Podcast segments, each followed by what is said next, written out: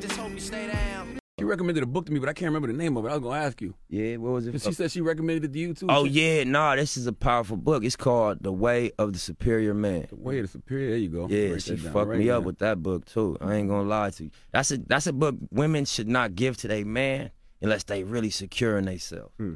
Because the message of that book is basically for powerful men how to deal with your power. Cause you know you got options. You get power and money and fame.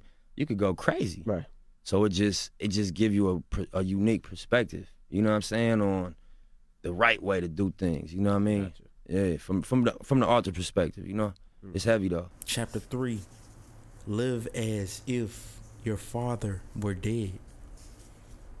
A man must love his father and yet be free of his father's expectations and criticisms in order to be a free man. Imagine that your father has died, or remember when he did die. Are there any feelings of relief associated with his death?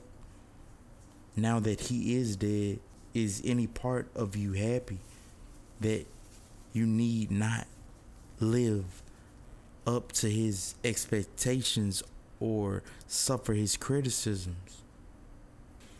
How would you have lived your life differently if you had never tried to please your father?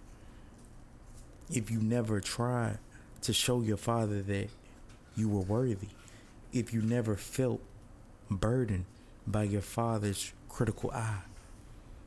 For the next three days, do at least one activity a day that you have avoided or suppressed because of the influence of your father. In this way, practicing or to practice being free of his subtle expectations, which may now reside within your own self judgment. Practice being free in this way once each day for three days, even if you still feel fearful, limited, unworthy, or burdened by your father's expectations.